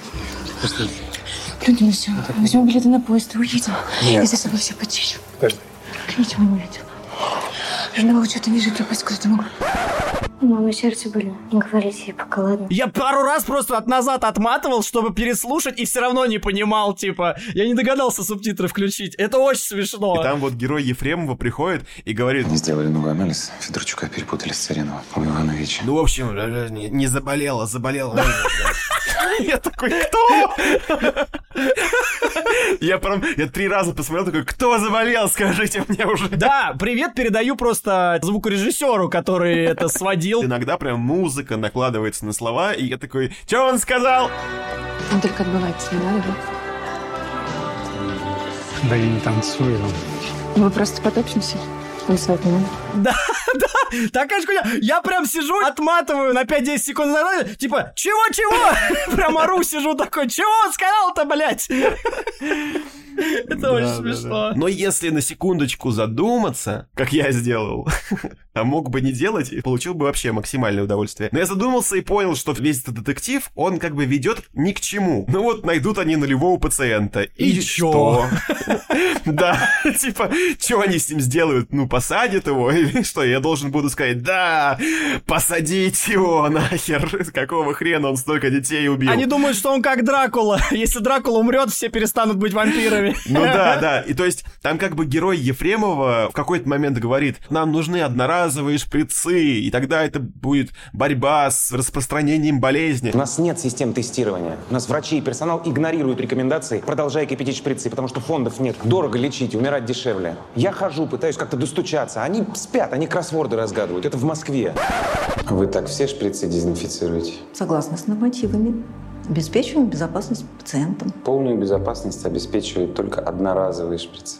А вы нам их привезли, чтобы с нас спрашивать? Но он как-то это говорит в одной из серий. В проброс. В проброс, да, а остальную часть действия он ищет. И немножко теряется как бы смысл э, всего вот этого. Но к концу они уже приходят к тому, что, да, надо все-таки заниматься проблемой, а не причиной. Здорово, что они к этому пришли, но я бы, конечно, хотел посмотреть сериал про это. Про то, что люди пытаются спасти уже зараженных, то есть пытаются что-то делать. Возможно, там правительство вставит палки в колеса, мешает, там типа паника, ну все, что есть в этом сериале, оно могло бы быть в этом гипотетическом моем э, выдуманном сериале, который я там в голове себе простроил. Но у нас сериал не про это скорее, а про поиски. Даже финальная сцена, когда он уже такой в 2012 году, там, помнишь, садится перед камерой, и как раз он проговаривает основную мысль, которая у меня зародилась, я не понял, что авторы хотели сказать. То есть они сами понимают, что надо решать проблему, но построили сериал на том, что они ищут причину. И у меня немножко по просмотру сериала детективная линия развалилась, но все равно я получил удовольствие. То есть все мои контраргументы против этого сериала, они разваливаются, а тот факт, что я получил удовольствие. Ну, это как всегда, собственно, и в «Атаке титанов», и в э, «Бумажном доме». У меня всегда так работает. Если я получил удовольствие, то прощаю сериалу многое. Ну, ты такой человек, который много чего получает удовольствие. Ты очень позитивно мыслишь. И поэтому тебе большинство всякого приносит удовольствие, и ты как бы закрываешь глаза на многое. Ну, с одной стороны, это хорошо, а с другой стороны, критиковать сложнее. Но ты классно сказал. Действительно, они ищут, и чё? Это, конечно, очень интересно. Я полностью согласен. Но почему-то все равно было интересно сделано. Вот, может быть, отдельные сцены, потому что как-то конфликтно классно сделано. Мне просто, например, нравится, как показан э, страх э, людей необразованных, да, которым все время говорили, что ВИЧа нет, как и секса в Советском Союзе, поэтому у нас все хорошо. Это дерьмо, да, вот из э, пропаганды советской, оно дало плоды того, что люди первобытным страхом просто заполонены. Они обходят людей, спидозников вот этих вот, как они говорят, да, они обходят стороной, не знают, можно ли вообще с ними за одну там рукоятку держаться, за одну ручку двери, вот. И все это очень логично выглядит, все очень натурально. Я понимаю их страх. Может быть, слегка карикатурно и однозначно показаны вот эти толпы, которые «Да, давай его, да! Разбей окно! Да, выстрели в больницу! Да, типа, вали из города!» Вот это вот. Ну, то есть, это может быть немножечко. Может быть карикатурно, но какая сцена крутая, когда они вот штурмуют эту больницу. Женщина, помнишь, э, учительница, вот эта, как я опять забыл ее имя? Геляна? Да, Геляна. Говорит такая... Кто еще любит что-то делать больше всего в жизни? Я плавать люблю. Плавать? Угу. Я спать люблю. Я люблю читать. Я петь люблю. А я танцевать. А я люблю фокусы показывать. Кто хочет, может быть, кем-то стать? Доктором стать. Я мечтаю стать режиссером. Здорово. А я фотографом. Здорово.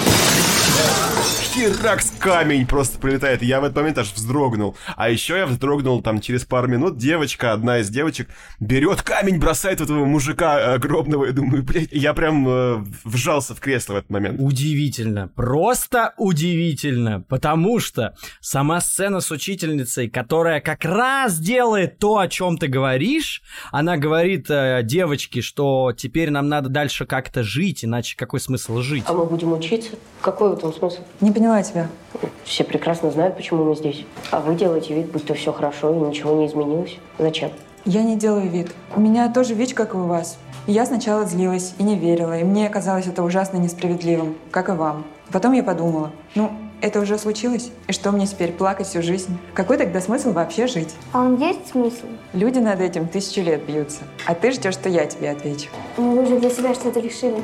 Для меня смысл это ценить каждый день, заниматься любимым делом, помогать тем, кому нужна моя помощь. Это очень классно. Вот это мне понравилось, что есть девочка, которая не может это принять, и она уходит, и есть учительница, которая принимает и учит детей принять это.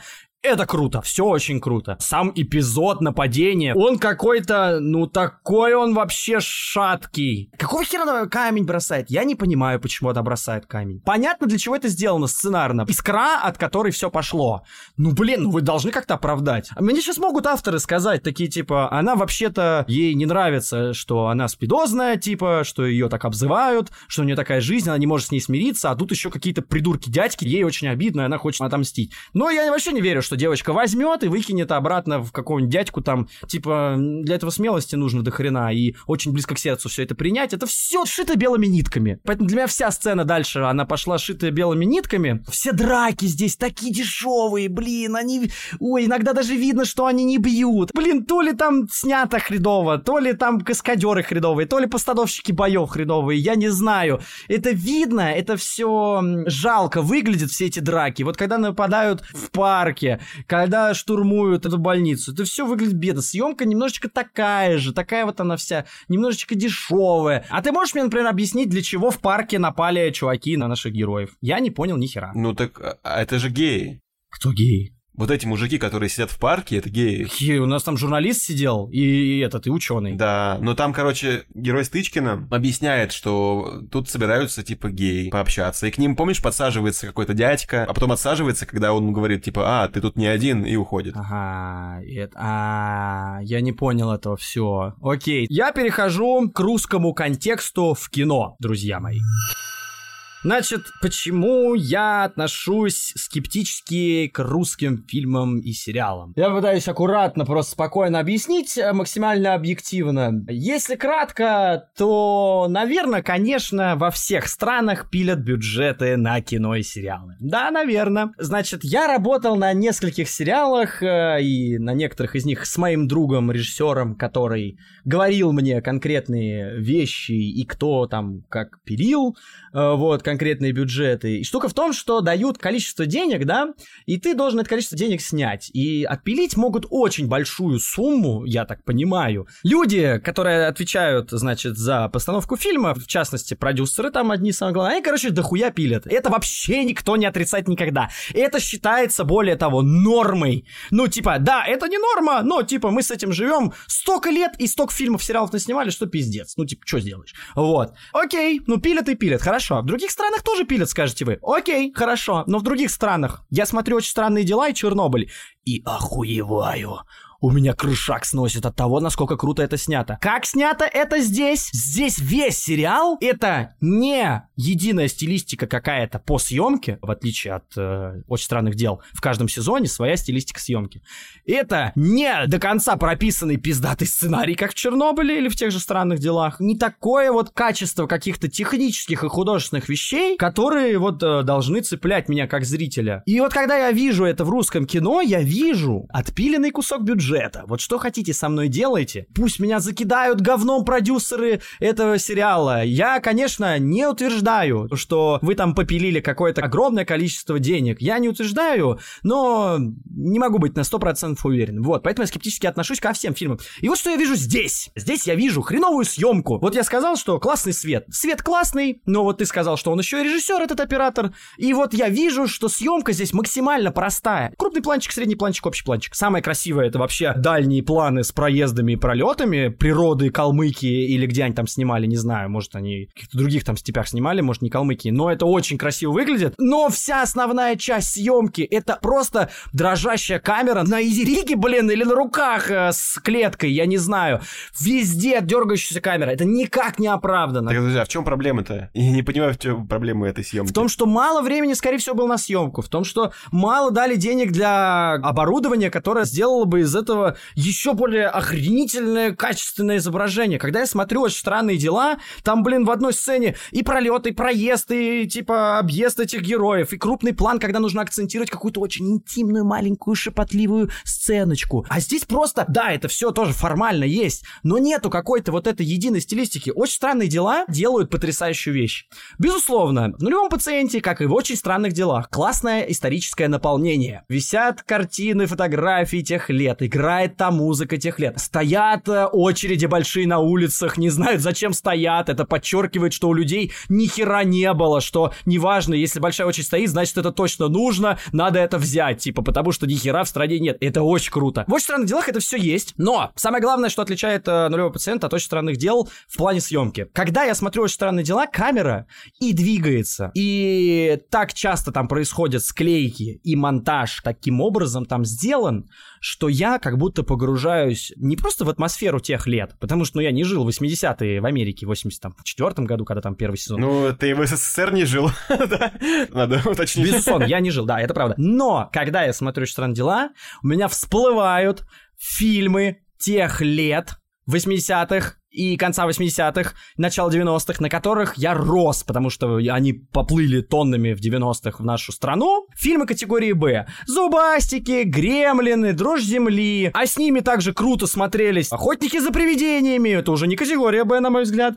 Или Назад в будущее. Вот такие фильмы, они просто всплывают в памяти от очень странных дел не по наполнению историческому, потому что, опять-таки, я не жил тогда, а потому что снято похоже. Музыка тех времен вот этот ретро-вейв начинает играть, который не с современного взгляда, А того, того ретровейва, типа, тот ретровейв такой вот какой-то, он более примитивненький, что ли. В первых двух сезонах в «Очень странных делах» это так. Про остальные сезоны не говорю. Но это просто меня охренеть как зацепило, это было очень важно. Здесь берется исторический контекст, историческое наполнение, но это четко. Вот ты смотришь, и ты понимаешь, это такой современный взгляд на эту историю. Здесь вообще не веет тем временем. Вы даже не пытались создать советскую съемку. Сейчас можно меня упрекнуть, типа, да блин, ты что, чувак, издеваешься, что ли, еще смотреть на эти сразу советские фильмы, на это старье? Во-первых, советские фильмы будут защищать сразу адвокат э, крутых советских фильмов э, огромного количества. Вот. Во-вторых, снимали очень круто, как Данелия там. Очень маленькое количество монтажа, очень информативный кадр, когда в нем столько всего просто сразу заложено. Ты мог смотреть на одну сцену в одном кадре три минуты, блин, и там происходит такая драма. Где это здесь? Конечно, этого здесь не будет. Ты показываешь советское время, но ты показываешь его современными глазами, а точнее камерой. Ты же сравниваешь жопу с пальцем. Без применения слова жопа на какие-то конкретные сериалы. Просто я имею в виду, что очень странные дела делают намеренно то, вот о чем ты сейчас говоришь. Они это и пытаются воссоздать.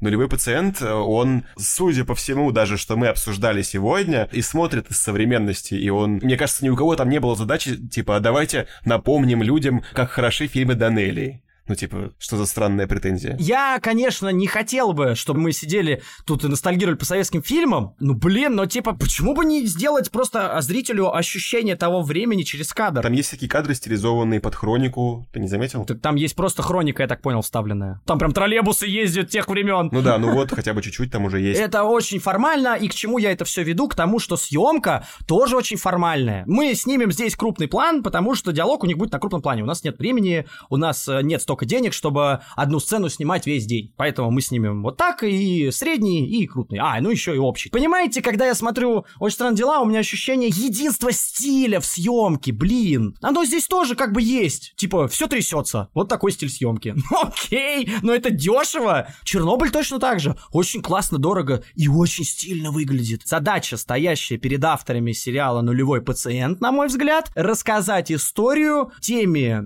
инструментами, которые у нас есть. У нас они не очень дорогие, эти инструменты, и времени у нас не очень много. Поэтому сделаем вот так. Хорошо, я сравню с э, Бореньки чего-то нет. Тоже вот э, так же русский сериал выглядит точно так же как-то вот очень... Половина, по-моему, на Ронине, половина с рук. Совершенно простые, дешевые методы. Я их вижу через изображение. И только отдельные режиссеры пытаются. Потому что оттепель у меня совсем, ну, типа, у меня было такое ощущение, но не до конца. Там были целые стадикамные какие-то однокадровые истории, которые сложные. И меня это поражало как раз. Блин, ну это дешево! Я смотрю на это, и мне обидно. Потому что история за счет дорогой съемки только бы приобрела. Это странно, упрекать авторов в том, что они разворовали бюджет, если у них картинка не похожа на Чернобыль и очень странные дела. Ну, типа... Согласен. В любом случае, у Чернобыля бюджет там в 10 раз больше, чем Согласен. у любого российского сериала. Я говорю, я не утверждаю, не обвиняю, что кто-то там что-то разворовал. Окей, вы ничего не разворовали, предположим. Но вот как бы я беру одно и беру другое. Да, сравнивать может быть глупо, безусловно глупо. Я думаю, что есть, наверное, в России сериалы, которые делают по-другому, не так, как я сейчас описал. Но то, что в нулевом пациенте это точно точно так, для меня вот это однозначно. Это субъективщина! Я пытаюсь аккуратно, просто спокойно объяснить, э, максимально объективно. Я мало смотрел русских сериалов, вы должны это учитывать, хотя бы чуть-чуть. Я бы хотел сказать, знаешь, про что? Про то, что в финальной серии как будто потерялась половина персонажей куда-то. Ну вот э, журналист, он, э, ну, он не потерялся, но у него весь сериал велась линия, что ему плохо становится постоянно. Ты замечал? Да, конечно. Вот даже когда ему прикладом там в конце ударили, я думаю, ну все, сейчас он там начнет помирать. Ну, нет. И просто в конце это забылось. Как бы это произошло в очень крутом каком-нибудь, мне кажется, сценарии, что какой-то важный момент, он должен докуда-то добежать убежать, кому-то что-то рассказать по телефону. Он единственный может передать какую-то важную информацию. Бежит, и тут ему становится плохо посреди степи. Он падает, у него кружится голова, он недалеко от таксофона. Никого нет, он один. Он сейчас, блядь, умрет просто. И какая-нибудь только проезжающая мимо машина в 10 часов вечера выхватывает его фарами из темноты, лежащего и стонущего там. К нему подбегают люди, он говорит, позвоните, нужно сказать, туда-то. Они такие, мужики, блядь, давайте его в эту, в больничку. Он такой, нет, нет, нет. То есть какой-то накал будет. Ха, ничего подобного. Вообще. Здесь после того, как его ударили прикладом, полежал он, видимо, отдохнул и побежал. Он прибегает. А я вижу, у вас тут весело, вот решил на, на огонек зайти. Я такой, вау, мотор заработал, окей. А потом такой, откуда ты пришел? И Кирсан такой, откуда ты зашел? И журналист такой, а вот это правильный вопрос. Я такой, да, отвечай на него. Там черная лестница есть, там черная лестница. Я такой, спасибо, сценаристы. Это забавная сцена, да. Ружья Бондарчука. Да, и вот героиня Зины тоже, она вроде что-то наорала на него, и все. Согласен. Добронравов куда-то пропал, по-моему, тоже. Ну, в общем, они все как-то потерялись немножко. Как раз Добронравовым хорошо все получилось, потому что Кирсан к нему приходит и говорит, э, типа, надо сказать, что вы ВИЧ-инфицированные, это вы ей передали. И он признается, что он ей изменял. У меня ВИЧ, и я тебе изменял. Полтора года. Почти каждый день. Кто она? Я ее знаю. С Надей Перфиловой. Ты послушай, нам с тобой пришлось много чего пережить вместе. Но я не люблю тебя, понимаешь? Что-то пропало, я не люблю тебя. А, а, а с ней, с ней мужиком себя чувствую, понимаешь? Мужиком чувствую, к ней тянет. Что ты говоришь? Мы ребенка потеряли. А ты что думаешь, я не помню? Ты что думаешь, мне наплевать? Да я бы все отдал, чтобы это изменить. Только это невозможно. И я не буду просить у тебя прощения, потому что за это не прощают. Я сам себя не прощу. Прости. Прости меня, пожалуйста, прости, прости, прости. А потом молит это прощение в слезах. Это классная, по-моему, сцена, и, в принципе, с этим все понятно, потому что Гелиана дальше уходит, у нее будет своя жизнь, она сможет с детьми работать в этой больнице, и более того, у них э, близость какая-то появилась, доверие с Кирсаном, то есть они же там за руку держатся, когда он уезжает, то есть мы понимаем, что как раз у Гелианы все довольно неплохо, а Иван, ну, он будет жить вот так вот теперь. Вот, как раз его история, мне кажется, завершенной. Мне кажется, не завершенная история у Клима, как раз который с ружьем ударил прикладом а, журналиста, потому что я не понял, куда он делся, куда делась его жена с ребенком, они уехали и о чем-то договорились с КГБшником, и чё? А, благодаря ей же раскрывается нулевой пациент. Хорошо, куда одевается мама с ребенком, куда одевается Клим? Точно так же, никуда. Да, никуда. Ну, кстати, с пельменями они типа празднуют э, открытие нулевого пациента, я так понимаю. А, ну вот тебе и ответ. Ну да, нет, похоже на то, похоже, реально. Они типа рано радовались, потому что произошел звонок. Опять-таки, как делается этот звонок? Вот как он снят? Казалось бы, классно снято. Наезд на телефон, кто-то звонит, но никто не берет трубку, значит там что-то важное, но никто не слышит, потому что они уже празднуют победу. О боже, никто не слышит телефон, они не узнают чего-то важного. Проходит время какое-то, они там полепили пельмени, начинают пить. Снова звонок уже Кирсану. Ну, ладно. Нет, ну, ну Кирсан, ну, ну куда? Без меня одну можно. Да ладно, да, давайте без него. Еще раз, что ли? Да, да, еще разочек. Э, Звонила Саран Баировна, сказала, что у Федорчука четвертая группа. Это значит, что он абсолютно здоров, они перепутали анализы, у нас нет нулевого пациента. До Кирсаны дозвонились и просто что ему сказали. А зачем тогда был вот этот саспенсовый наезд с телефоном в кабинете? Типа, если все равно до Кирсаны дозвонились и сказали, что это не нулевой пациент был. Типа, а, вот вроде хорошо, а вроде нехорошо. И вот так весь сериал. Вот просто весь, блядь. Ну, да, вот можно на самом деле потихоньку подытоживать уже. Вот весь сериал оказался такой двойственный. Очень двойственный. С одной стороны, он очень хорош, местами прям даже ой, вообще супер хорош, супер-мега-дупер хорош, а местами немножко проваливается, но, как по мне, это все простительно, не знаю. Мы обсудили то, что герои пропадают под конец, но сам конец мы пока не обсудили, вот давайте теперь про него поговорим. Да, давай. Складывается странное ощущение какое-то, что герой, главный, э, собственно, персонаж Ефремова, господи, давай назовем Дмитрий Гончаров, его зовут, я вот на кинопоиске смотрю, хотя бы один раз за подкаст пускай это имя прозвучит, а то мы всех называем по именам, да. а этого все время называем персонажем Ефремова. Дмитрий Гончаров совершает действие, которое он делать не хотел. То есть он в своей цели победить там эту систему проигрывает. Маленькая ремарочка, что значит победить систему? Дело в том, что система настаивала на том, чтобы не создавать панику в стране и как бы изолировать э, большинство граждан от информации, что есть вспышка вируса. Да, а он хочет сказать правду. Он хочет сказать правду, потому что только так вспышка вируса быстрее будет локализована. И перед тем, как он вот едет к Горбачеву обсуждать это, там у него вот с его девушкой флешбэк, она говорит, говори правду, я тебя люблю очень. КГБшник ему говорит, надо лгать. И отец ему говорит, надо лгать. И типа подставить Кирсана и всех остальных. Приезжает Ефремов на заседание и врет. И это все обставляется так, как будто бы он проиграл в своей борьбе. Вот я об этом. Абсолютно. Так и есть, на мой взгляд. Но по итогу-то победа. То есть Горбачев на это как реагирует? Он говорит, вот, тогда расскажем вот так, бюджет выделим. Он говорит, ну все, расскажем правду. Горбачев считает, что это и есть правда. Ну что товарищи, значит, объявим людям правду. Я понимаю, к чему ты клонишь. К тому, что таким образом Горбачев запускает типа систему для спасения э, граждан СССР. Ну да, ну просто это странно немножко такой контраст, то, что герой как на Голгофу идет, а заканчивается все хорошо.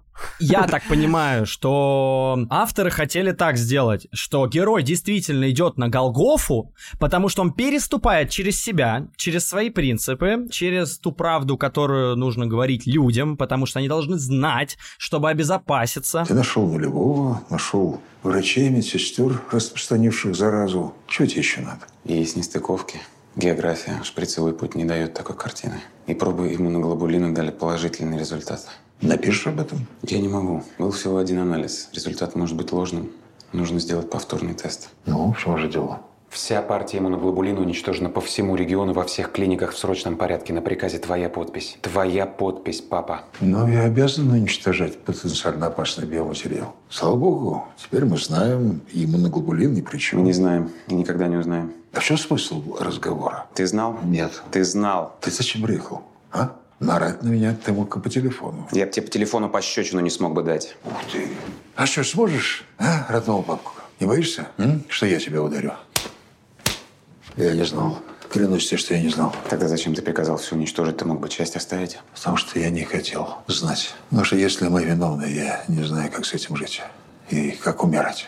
Лучше я буду сомневаться. Я, я не мерзавец, Митя. Хотел бы быть мерзавцем, тогда смог бы жить дальше. Чего отряхнулся и дальше пошел делов Я не тюрьмы боюсь, ни, ни хулы. Я, я вины боюсь, потому что не смогу с этим жить. Даже самоубийство не выход. Я ж не себя убью, мать. Две на тебе пятно будет до конца жизни. Скажи, что это не так. Ты уничтожил все, чтобы мы ничего не узнали, и ты не считаешь себя мерзавцем? У тебя нет детей. Это все меняет. Не надо мной прикрываться. Я не прикрываюсь. Всегда думал о тебе. О тебе и о матери. О себе ты думал. Я ведь теперь тоже не смогу тебя обвинить. Я ведь не знаю, может быть, ты и вправду не виновен. Только знаешь что? Я все равно все скажу. И в прессе, и на докладе. Я не хочу быть твоим соучастником. Я видел этих детей. Я знаю их родителей. Он этого не делает, потому что он считает, что заключив сделку с чиновником, будет быстрее продвинута как бы система вот этих шприцов одноразовых, закупки и всего остального, то есть развитие здравоохранения. Также я хочу отметить, что Евгений Иванович одобрил мой план модернизации отрасли и утвердил финансирование на будущий год. Мы закупим одноразовые шприцы, тест-системы и разработаем рекомендации для медиков. Евгений Иванович, это правда? Да. Это так. Он жертвует собой, действительно, он жертвует частью себя, начинает врать, переступает через себя ради спасения большинства. Но почему это подается-то как поражение? Потому что ну, он, получается, не прав. То есть главная эта цель спасти большинство. Потому что он через себя переступает. Но это не совсем. В смысле подается как поражение? Так это подается хорошо или как поражение? Это подается как поражение для него. Так это и есть поражение для него, потому что весь сериал, я и говорю, весь сериал, он самоотверженно, как э, самый э, смельчак всех смельчаков на Диком Западе и в нашем СССР прекрасном делает все очень круто, а потом вдруг из-за того, что два человека ему говорят типа э-э-э, давай спасем миллионы, 70 этих жизней, ладно, хрен с ними, а миллионы спасем, поэтому ты помолчишь. Это заставит их прислушаться. Государство обязано финансировать борьбу с ВИЧ, закупать лекарства, одноразовые шприцы, информировать население. Все верно. А ты подумал, что начнется, когда люди узнают, что это медики спровоцировали эпидемию? Убийцы в белых халатах. М? Что будет? Они перестанут им доверять. Все. Перестанут отдавать детей врачам, начнут рожать по бабкам, по повитухам. И насколько у нас повысится детская смертность? М? Ну что ж, прекрасно. Расскажешь правду про иммуноглобулин. Обвинишь Минздрав. Горбачев с удовольствием в это вцепится. Разгонит министерство, система рухнет. Я поступлю правильно. Ты скажи, в какой стране живешь? Что здесь правильно? Знаешь, кто здесь больше всего народу погубил? М?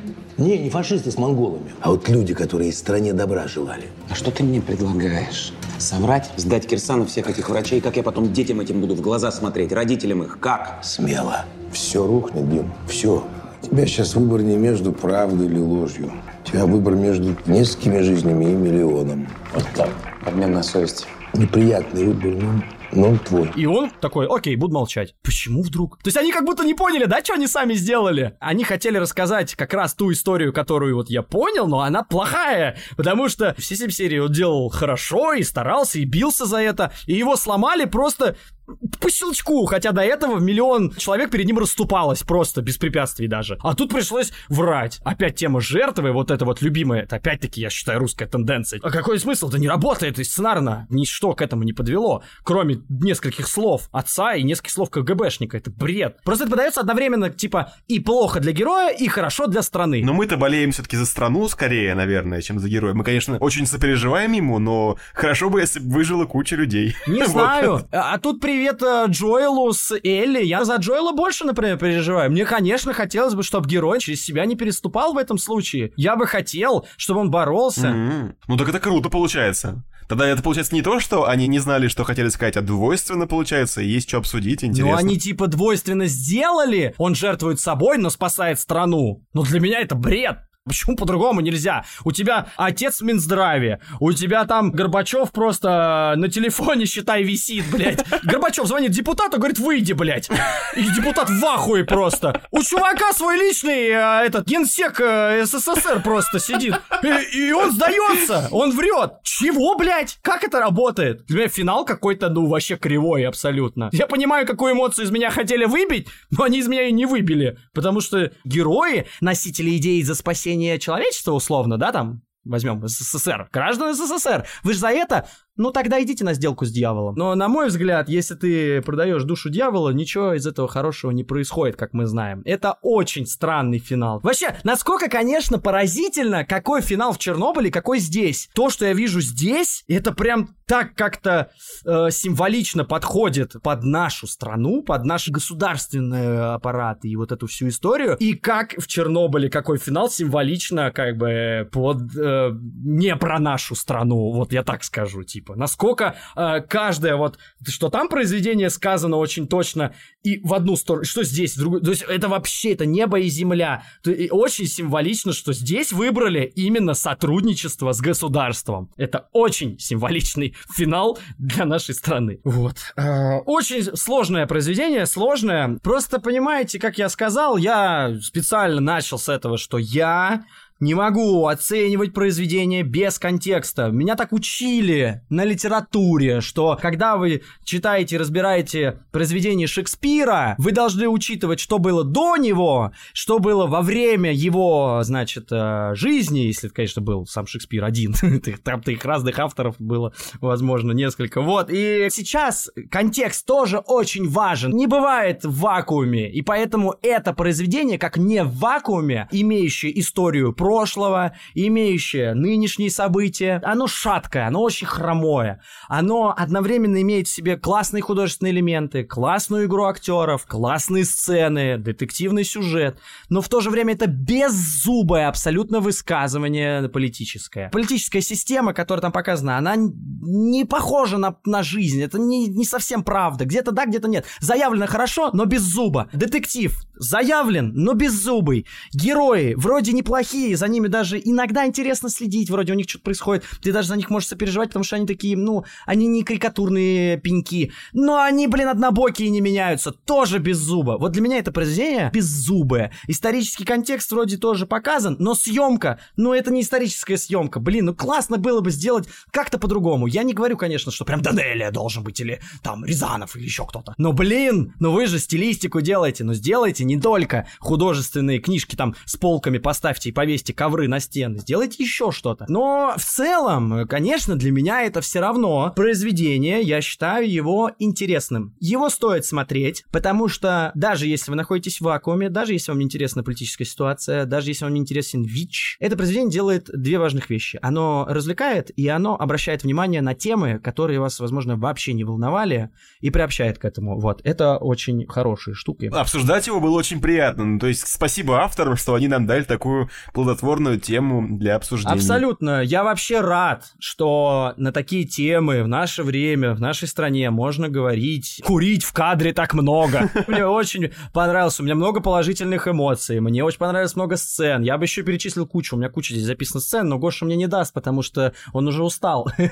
Вот. И как бы очень хорошая штука. Но если вы уж замахиваетесь, ну, ребят, идите до конца. Я знаю, что вы можете мне ответить, что либо до конца вам не дадут, либо вы так и хотели. Я не знаю, какие тут еще варианты будут. Но если вы так и хотели, тогда, ну, Тогда и замах был копеечный. А если вы не смогли, потому что вы побоялись, что вам не дадут, ну, ребята, это уже ваш выбор. Идти на сделку, как главный герой нулевого пациента, или не идти на сделку. Ну и, получается, будем закругляться потихоньку, да? Ребята, спасибо, что вы дослушали до этого момента. Подписывайтесь на нас там, где вы нас слушаете, на Яндексе, особенно на Яндексе. Но не забывайте подписываться и на Apple, ставить нам там оценки, там пятибальная система. У нас неплохой рейтинг, но вы можете его сделать еще лучше. На Google, на CastBox. Если вам что-то не понравилось, или вы хотите что-то обсудить или дополнить, ссылочка будет в описании, сами знаете, куда писать. И не забывайте подписываться на Boosty и на YouTube. Там вообще удобно оставлять комментарии. И на этом мы с вами попрощаемся.